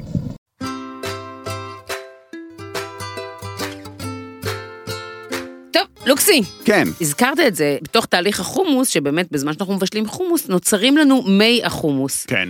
מי הקסם. מי הקסם, ואני ממש זוכרת mm-hmm. את ה- תחילת הדיבור על אקווה פאבה לפני אה, פחות מעשר שנים, שמונה שנים בדיוק. ואני זוכרת עצמי, כאילו, מסת- אומרת לעצמי, אני לא מבינה, יש מרכיב באוכל ש- שלא שמעתי עליו, שאני לא מכירה, הרגשתי כמו מטומטמת, mm-hmm. הרגשתי כאילו... מה, אני כזאתי קרניבורית, שבגלל שיש פה מרכיב טבעוני, אז לא שמעתי עליו מאוד, ממש הייתי בטוחה שהטעות היא אצלי. לא, זה היה כל כך ויראלי. בואו נעשה לכם שנייה סדר בבלגן. אוקיי. זה מטורף. מה שקרה שעד שם. לפני שמונה שנים, מהמם. אנחנו לא הכרנו את הדבר המדהים הזה. אוקיי. אז קודם כל, מה זה אקוואפאבה? אקוואפאבה, התרגום מלטינית זה מי קטניה. מהמם. מים שהתבשלו בהם אה, קטניות. אנחנו בישראל, וגם בעולם האמת, בעיקר מכירים ומשתמשים במי חומוס, כי זה אקוואפאבה הטובה ביותר, הכי יעילה.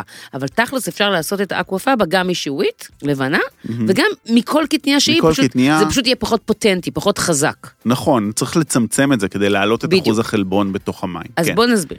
אקוואפאבה זה מי הבישול של הקטניות, כפי שלוקס הסביר שהם מבשלים את החומוס, אבל זה יכול להיות גם הנוזל שעוטף את קופסאות השימורים של החומוס. כלומר, מעכשיו, אם אתם משום מה קונים חומוס בקופסת שימורים ולא חומוס אה, יבש, שימרו את מי השימורים, יש מה לעשות איתם. אוקיי. עכשיו, קטניות קיימות כבר אלפי שנים, ולכן אני סברתי שבמשך אלפי שנים, או לפחות כמה מאות שנים, מאז שהמין האנושי התחיל לבשל כמו שצריך, משתמשים במי החומוס כתחליף לקצף ביצים. נכון. אבל הפרט אולי הכי מפתיע על אקווה פאבה, ואולי מבחינתי הכי מפתיע בכל הפרק הזה, זה שהשימוש במי החומוס זה עניין חדש לחלוטין, ואני אסביר.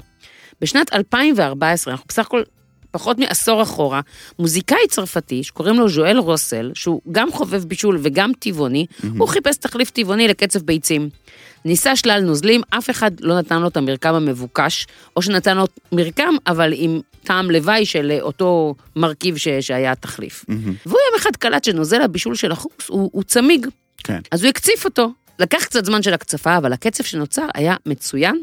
הוא ערבב את הקצף הזה עם איזשהו חומר מייצב ופרסם אצלו בבלוג מתכון למרנג, לנשיקות. מהמם. ואז שני בשלנים צרפתיים אחרים ראו את זה אצלו בבלוג, ויצרו מוס שוקולד ממי חומוס, צילמו את התהליך הזה ליוטיוב, עולם גלובלי, מהנדס תוכנה מארצות הברית בשם גוס וולט, ראה את הסרטון ביוטיוב, והוא מחליט להכין נשיקות ממי חומוס, שהוא מערבב את זה עם סוכר, הוא מעלה את התמונות לקבוצת פייסבוק שקוראים לה What Fat Vegans Eat, מה שטבעונים שמנים אוכלים, והפוסט הזה נהיה ויראלי בטירוף. כן, כמו אש בשדה קוצים באמצע כאש הקיץ. בשדה קוצים באמצע הקיץ, אקוואפאבה כובשת את עולם הבישול הטבעוני, מכה גלים, והוא גם גוס, הוא זה שתובע את המונח אקוואפאבה. מהמם. המילה הזאת ממש נקלטת תוך שנייה, ברמה שתוך פחות משנה מוגשת בקשה רשמית להכניס אותה למילון אוקספורד, וואו. שזה מדהים. ואז קורה משהו מדהים ברמה ההיסטורית. מוקמת קבוצת פייסבוק שנקראת Vegan Meringues Hits and Misses, כלומר, ניסוי וטעייה מהמם. בנשיקות אה, טבעוניות. כן. קבוצה שמפתחת את השימוש באקוואפאבה בצורה שיתופית. אנשים חולקים זה, זה עם זה את הניסיונות שלהם לבשל עם החומר, לערבב אותם עם חומרים נוספים, ואפילו מחליטה לממן מחקר לבחון את ההרכב הכימי של אקוואפאבה. ולמה אני אומרת שזה משהו מדהים ברמה ההיסטורית? כי אני באמת לא חושבת שיש הרבה חומרי גלם, לדעתי אין עוד חומר גלם בעולם שזו ההיסטוריה שלו. כלומר, שעוד מאה שנה מישהו יישב ויעשה פודקאסט ויגיד איך התפתח האקוואפאבה, וזה לא יהיה גילו את זה במקסיקו, הביאו את זה עם גילוי אה, אה, זה ל- למקום אחר בעולם. כי זה לא קורה במקום אחד בעולם, וזה לא קורה בצורה מקומית או בצורה מסורתית. כמו קוד פתוח בעולם התוכנה, Mm-hmm. יש חומר גלם שההתפתחות שלו ונטיעת היתד שלו בעולם הקולינריה היא שיתופית בקהילת פייסבוק. לא, זה מטורף. זה מטורף. העולם כולו, תראה, כולי צמרמורות, אני רואה. בבת אחת מגלה חומר גלם ומפתח אותו ביחד, ובגלל שגם מדובר בחומר גלם כל כך זמין וכל כך זול, שכל כך היה חסר גם בעולם נכון, הבישול זה הטבעי, העניין. לא היה תחליף לקצף ביצים. נכון. שהרי קצף ביצים זה אחד הדברים המופלאים בעולם הבישול. Mm-hmm. זה מה שמחבר דברים, זה מה שבזכותו יש לנו מרנג, מה שבזכותו יש מקרון, מה שבזכותו יש קרמבו, מה שבזכותו יש מיונז. איך אפשר לדמיין את עולם הבישול בלי ביצים? Mm-hmm. ובעולם הטבעוני זה היה כל כך חסר, והנה הגיע הפתרון, וזה טס בעולם. כן. מדהים בעיניי. זה היה הטרנד רשתות חברתיות הקולינרי. הכי חזק. הכי חזק שהיה אי פעם. תחשבו על כל ה... אה, איך קוראים לזה? מה שעכשיו שמקפיאים את הגלידה בתוך ה... אה, רולאפס. כן. רולאפס וכל השטויות האלה. זה טרנד, לא הם מג- באים, נעלמים אחרי שבועיים. הדבר הזה שינה קולינריה. הוא שינה הוא תפיסה שינה, את- הוא קולינרית. שינה, את תפיסה- שינה את איך שמבשלים. כן, כן. ואני זוכרת את עצמי, בגלל זה, שמעתי את זה, אתה יודע, אני לא חברה בקבוצות אה, בישול של טבעונים. אני הייתי בטוחה שאני כאילו לא שמעתי על זה עד עכשיו, ופתאום זה צץ ואיך פספסתי את הדבר הזה. כן. לקח לי זמן להבין שזה באמת אה, טרנד אה, ויראלי. בואו נדבר קצת על איך משתמשים באקוואפאבה. בואי. אז קודם כל, איך משיגים את הנוזל? אז הכי הגיוני זה לבשל גרגירי חומוס במים כמו שהם, בלי תוספות, ואז בסוף, אחרי שנפטרים מהחומוס ונשארים עם הנוזלים, כדאי להרתיח את המים ולצמצם אותם כדי שריכוז החומרים במים יעלה. מקררים את זה, זה נוזל שמוכן להקצפה. והנוזל הזה, אפשר להשתמש איתו או בלי הקצפה, פשוט כמו שהוא, במקום אה, ביצים, נגיד בהכנת אה, עוגות פחושות או פנקקים או פשטדות, מהמם. שהיחס הוא שתי כפות אקוואפאבה כן. לחלבון ושלוש כפות אם זה ביצה שלמה. ביצה שלמה בגודל מידיום. כן. כאילו שלוש כפות זה בסך הכל 45 גרם, זה ביצה מידיום, ארבע כפות אם אתם רוצים אה, ביצה לארג'. והנוזל המוקצף יכול לשמש להכנת כל דבר שצריך קצף ביצים, כאמור מרנג, מקרון, מרשמלו, קרמבו, מיונז, רוויחות, קוקטיילים. קוקטיילים, הרי וואו. הרבה מאוד קוקטיילים משתמשים בחלבון ביצה להקציף. נכון. שאני אגב לא כל כך אוהבת את זה, כי תמיד יש לזה מגעיל. ריח של אה, ביצה, כן. אז כמובן שהאקווה פאבה נותנת פה פתרון נהדר. אוקיי. שני דברים שממש חשוב אבל לזכור. כן. שמבחינה תזונתית האקוואפאבה לא מחליפה ביצים. כלומר, נכון. יש בה רק עשירית מכמות החלבון בביצה האמיתית, כלומר זה לא נותן לכם חלבון לגוף, בטח לא חלבון בריא כמו חלבון הביצה. ודבר נוסף, לזכור שלא כל מי הקטניות זהים, כלומר אם אין לכם חומוס והחלטתם לעשות אקוואפאבה משעועית או מעדשים, זה אקוואפאבה פחות חזקה, אתם תצטרכו להקציף את זה יותר או לבשל את זה יותר כדי לרכז את האקוואפאבה, כדי שהיא תהיה הבסיס לקצב שלכם אחר כך. ועוד על זה אני אוסיף את הדבר הכי חשוב, לוקח לאקוואפאבה ליצור קצף המון זמן. כן. המון זמן ברמת ה-15 דקות של הקצפה.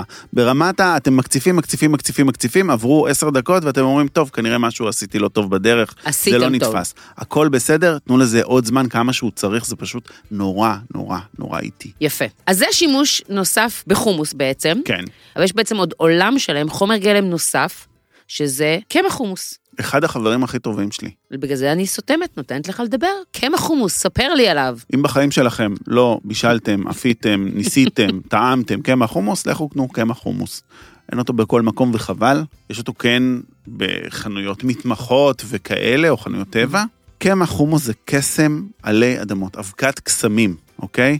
זה בעצם גרגירי חומוס שאו ייבשו או כלו, וטחנו אותם לאבקה. זה מה שזה. אוקיי, כמו שלקחו חיטה, טחנו אותה נהיה קמח, אז אפשר גם להכין קמח חומוס לבד בבית. כן, אבל זה עלול לשבור לכם את המג'י Mm. מיקס הזה, קצת אה, תהליך אה, בעייתי. אוקיי. אבל לקמח הזה יש כמה מהתכונות הכי נפלאות שאפשר לבקש. Mm. הוא נפוץ מאוד באסיה. בהודו את יודעת, כן. אבל בקריבים, במקסיקו, אנחנו מכירים אותו גם מאיטליה וקפריסין, נכון. שהם מכינים את את כל ה- את הטוגנים הנהדרים כל האלה. הסוקה וכל נכון. הלחמי חומוס שלהם. נכון, גם צפון אפריקה, מרוקו, מצרים משתמשים בו, אני הכי אוהבת אותו, כן. פקורס, הבאמי הפקורס, ש- כן. Mm-hmm. שעושים אה, בלילה מקמח חומוס, וואי וואי וואי וואי, וואי, זה הטמפורה הכי טעימה שיש. הוא נפלא, הוא סופר בריא, הוא מכיל מלא חלבון, סיבים, כל מיני עוד חומרים ביואקטיביים שמעולים לנו לגוף. והעמילן שבחומוס, הפחמימה כאילו, זה עמילן שמתעכל לאט מאוד. חלקו בכלל לא מתעכל, הוא נחשב כאילו כסיבים ולא כפחמימה. מהמם. והיתרון הכי גדול של הקסם הזה, שהוא נטול גלוטן. נכון. זאת אומרת, כל מקום שמשתמשים בקמח שלא לאפיית טפיחה לחם, כן. אפשר להוסיף עוד קמח חומוס. למרות שיש לו טעם. אז יש שני סוגים של קמח חומוס. יש מה שאמרתי מקודם, את הכלואים, אה, שכשטוחנים אותם אז מתקבל קמח עם טעם מאוד אופייני, כן. קוראים לזה גם קמח גונדי. מהמם. הרבה פעמים יש לו טעם. כן. אני אוהב את הטעם הזה, אבל הוא לא לכל אחד והוא גם לא מתאים לכל, הוא כאילו מז- מזכיר קצת, פונקציה. כאילו יהיה לכם בת טעם של זיכרון של ביסלי פלאפל. כנראה. כן. אבל יש גם חומוס שפשוט הוא היה מיובש, ייבשו אותו ואז טחנו אותו, ואז הוא כמעט נטול טעם לחלוטין. והוא יותר טוב למאפים ודברים כאלה. מה אתם יכולים לעשות עם זה? כמעט הכל.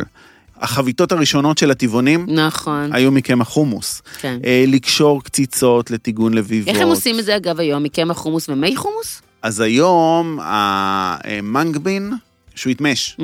השתלטה על התחום הזה. מהמם, היום אוקיי. אה, כל התחליפי ביצה זה אוקיי. ממנגבין. משתמשים בו כמו שהייתם משתמשים בקמח רגיל. הוא פחות סופח מים, זאת אומרת, אתם צריכים לשחק עם הכמויות כדי להבין את המרקם של הבלילה שאתם רוצים, אבל אפשר בכיף לעשות ממנו פשטידות, להשתמש בו כדי לקשור את הפשטידה במקום קמח. קציצות, אני נורא אוהב, דווקא הקמח גונדי, שיש לו את האקסטרה טעם הזה, כשאת מטגנת אותו בקציצות, כן. הוא נפלא. הוא נותן הפקור, טיבול. מה שאמרת, הוא ממש, זה, זה, זה טעם אחר, זה, זה תבלין, נכון. זה תבלין כן. נפלא, אני מאוד מאוד אוהב אותו, גם לעשות, לבשל אותו ולעשות ממנו סוג של פולנטה, כמו Mm. איטלקים, ואחר כך לטגן את הדבר הזה, זה אה, פולנטת חומוס נחמד מאוד. רגע, טעים נורא, כיף ו- גדול. איך אתה מחליף אותו אחד לאחד? נגיד אם יש לי במתכון חצי כוס אה, קמח אה, רגיל, אני מחליפה בחצי כוס קמח חומוס? כן. ואז את מסתכלת על הבלילה שקיבלת ומה המטרות שלה, ואת יכולה להוסיף גם יותר קמח חומוס, אי אפשר, אין דבר כזה יותר מדי, זה ישפיע על הטקסטורה, אבל כן. זה... זה לא כמו קמח רגיל כן. שיעשה את זה יציקה. נכון, כן. זה נהדר. כי זה לא דגן, זה קטניה, זה מתנהג נכון, אחרת. נכון, נכון. נהדר. כן. אז קמח חומוס באמת, מעבר לזה שזה פתרון נפלא לכל הגלוטן פרי, כאילו, Mm-hmm. צליאקים ואנשים שנמנעים, זה וואו, אפשר לעשות מזה מיליון דברים, אבל באמת שווה לנסות, כי זה דבר טעים. טעים. אם תעשו פקוע, או אפילו תעשו אה, בג'י, אוניון בג'י, שלוקחים סתם חתיכות של בצל, עושים בלילה של קמח חומוס, וואי, זה טעים. וקצת תבלינים, ומתגנים את הדבר הזה, זה אוי, טעים, יש לי ריר. הבאת לי רעיון, נו. כי אחותי פשוט עושה ארוחה אסיאתית ביום שישי, והיא ביקשה כן. עוד רעיון לעוד איזה מתכון צמחוני, ווואלה, וואלה, בג'י. וואלה, ועכשיו, כן, המלצה על חומוסייה. הופה לי.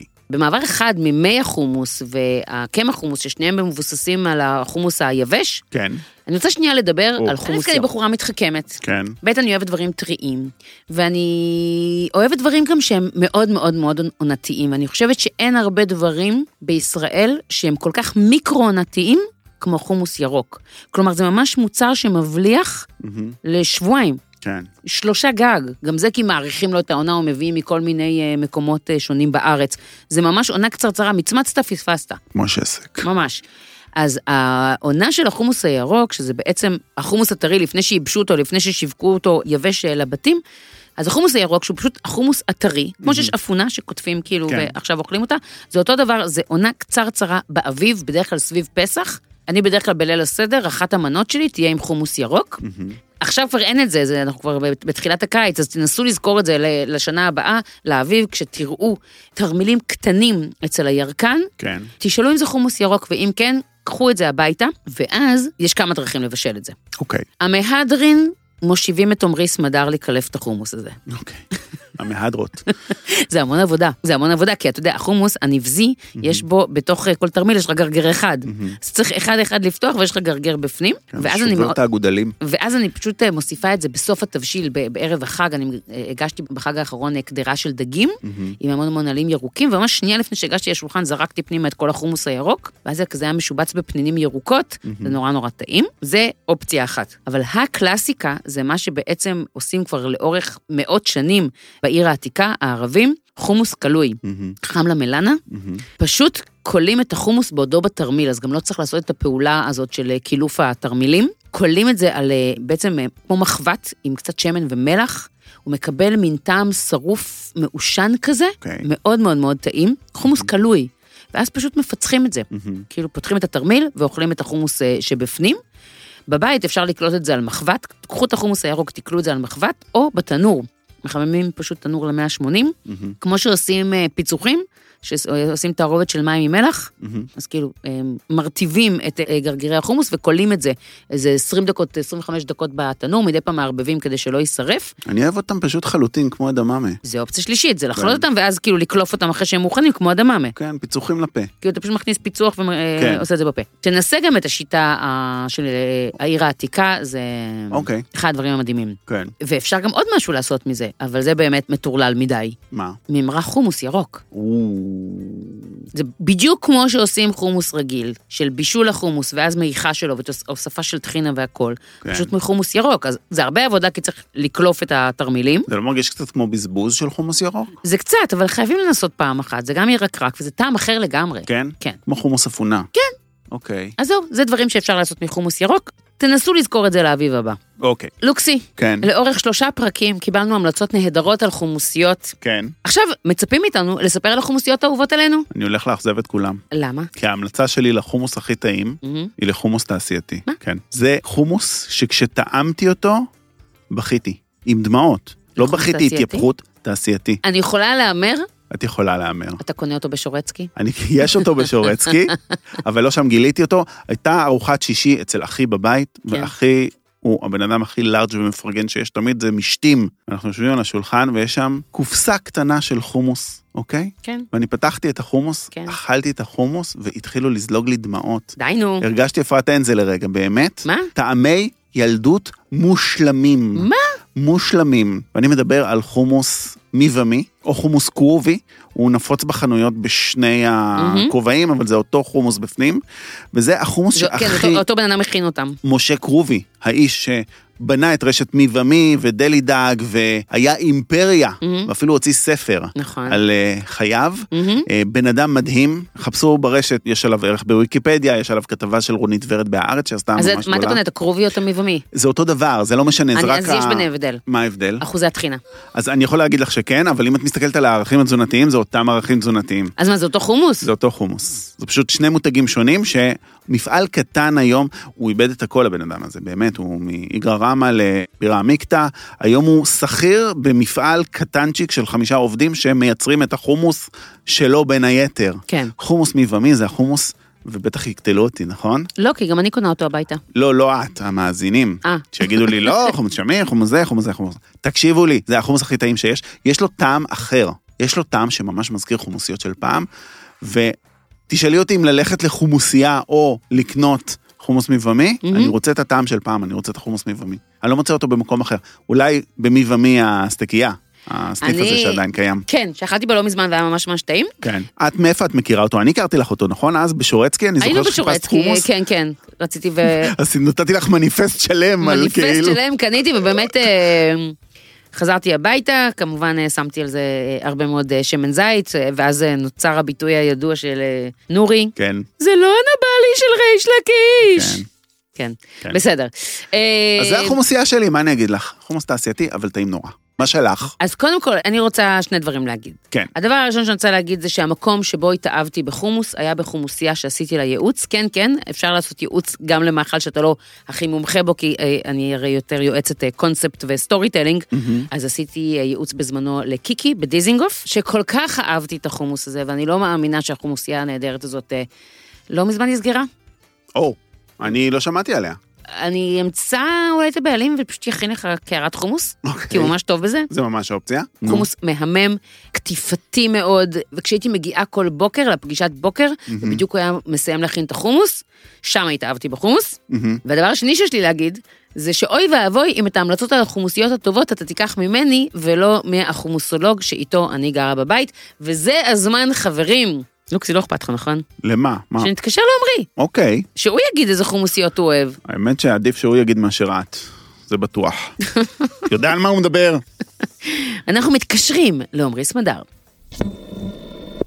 הלו, הלו, הלו, הלו, החומוסולוג הראשי. הלו, הלו, הלו. מה העניינים? תמיד חלמתי שאני אצליח לצלצל מעבר לקו ויגידו לי הלו, הלו, הלו.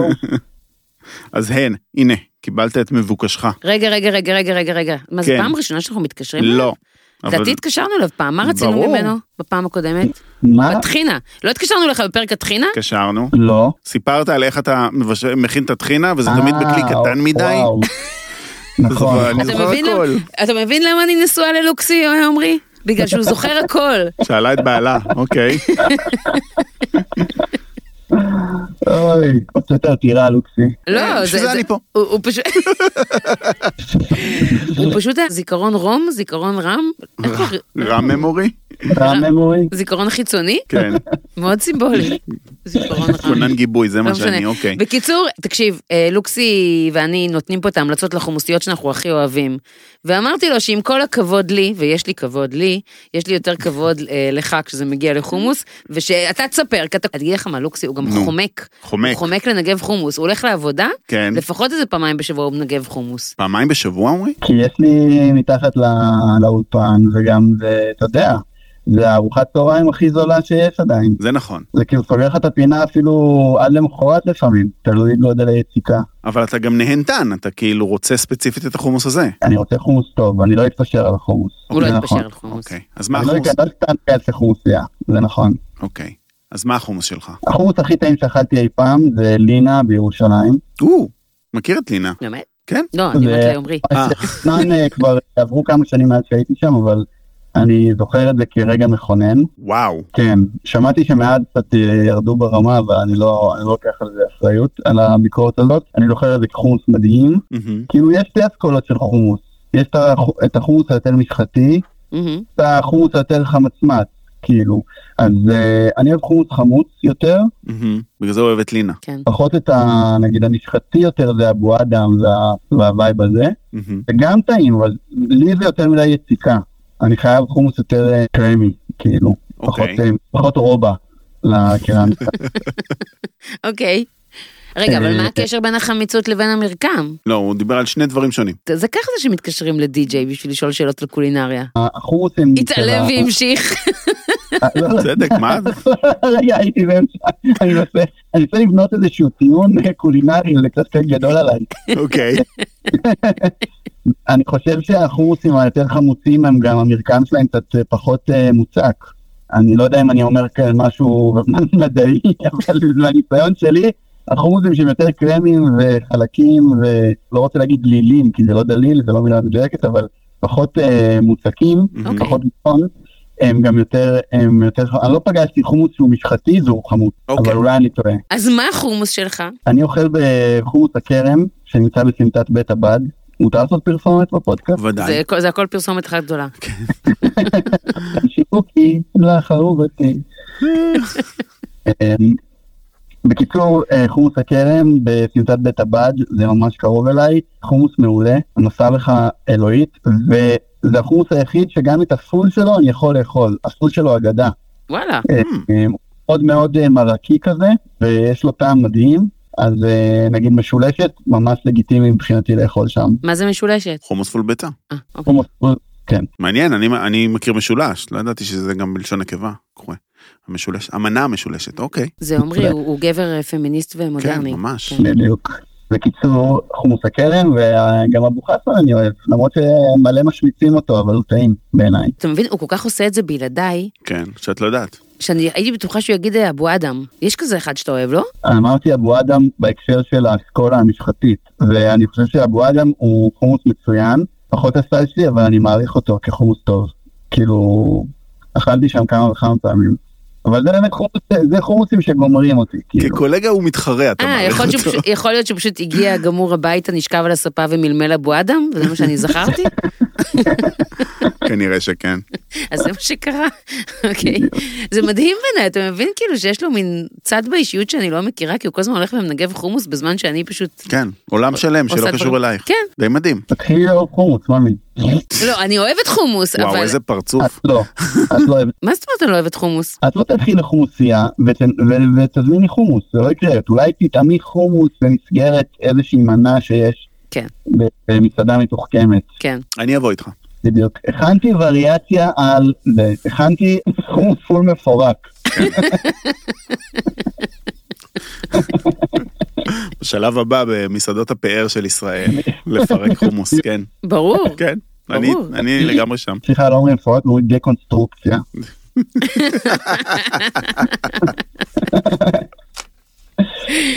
טוב, איינס מדר, כן. איינס תודה רבה. מדר. אני אפגוש אותך בבית. הכנתי לך הפתעה, הופלי. הופלי. אה, חומוס? יותר טוב. או, או, וואו, וואו, וואו.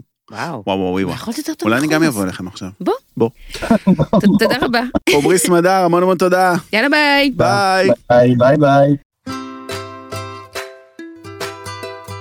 וואו, כמה המלצות הבאנו בפרק הזה, ואני כבר צופה שיגידו, אבל המון המלצות זה באזור תל אביב, אבל מה נעשה שאתה גר בתל אביב, אני גר בתל אביב, בעלי גר בתל אביב. הבאנו גם לא מתל אביב. הבאנו הרבה גם לא מתל אביב. חוץ מהדרום, שהתייעצנו עם שף דרומי, חיפשנו, חיפשנו, דיברנו עם אה, אוהד לוי, כן. עם ממו, מהמם. והוא אמר, אין חומוס טוב בדרום. זה מה שהוא אמר לי. אני ישר כתבתי לו, תפתח אחד כזה. נכון, נכון, כן. נכון, נכון. כן, כן. כן. טוב, בסדר. בסדר. תם על הטרילוגיית החומוס, תם לו לא, הפרק המשולש, הראשון, סטגדיש. סטגדיש. איך הפרק- אני אקרא לפרקים אני עוד לא יודע. וואי, וואי, וואי. חומוס חומוס תרדוף. היה כזה? היה טרד טרד תרדוף, אני רציתי צדף צדף אוי תרדוף. ואבוי. כן, כן. נהיה קשה. נהיה קשה. לא משנה, בכל מקרה, תקשיבו, זה היה פרק משולש. לא יהיו עוד הרבה פרקים משולשים, אנחנו לא בטוחים שאי פעם יהיה, אבל הפרק הזה הוכיח לנו, לוקסי, את מה שחששנו ממנו במשך שמונה עונות קודמות. לא נגענו בחומוס כי ידענו שזה יהיה עצום ורב, עצום ברור. וזה היה אפילו יותר עצום ויותר רב ממה שחשבנו. מה שאתם לא יודעים, כן, זה שלמרות שלושת השעות האלה שבהם דיברנו על חומוס, כן, יש עוד המון וואו, מה להגיד על חומוס. כל כך הרבה. אז אין לדעת, אולי אנחנו והחומוס ניפגש שוב, אבל עד אז, ניפגש גם אה, בשבוע הבא עם פרק נוסף בפודקאסט לדבר זה לא משמין. עד אז, יאללה ביי. יאללה ביי.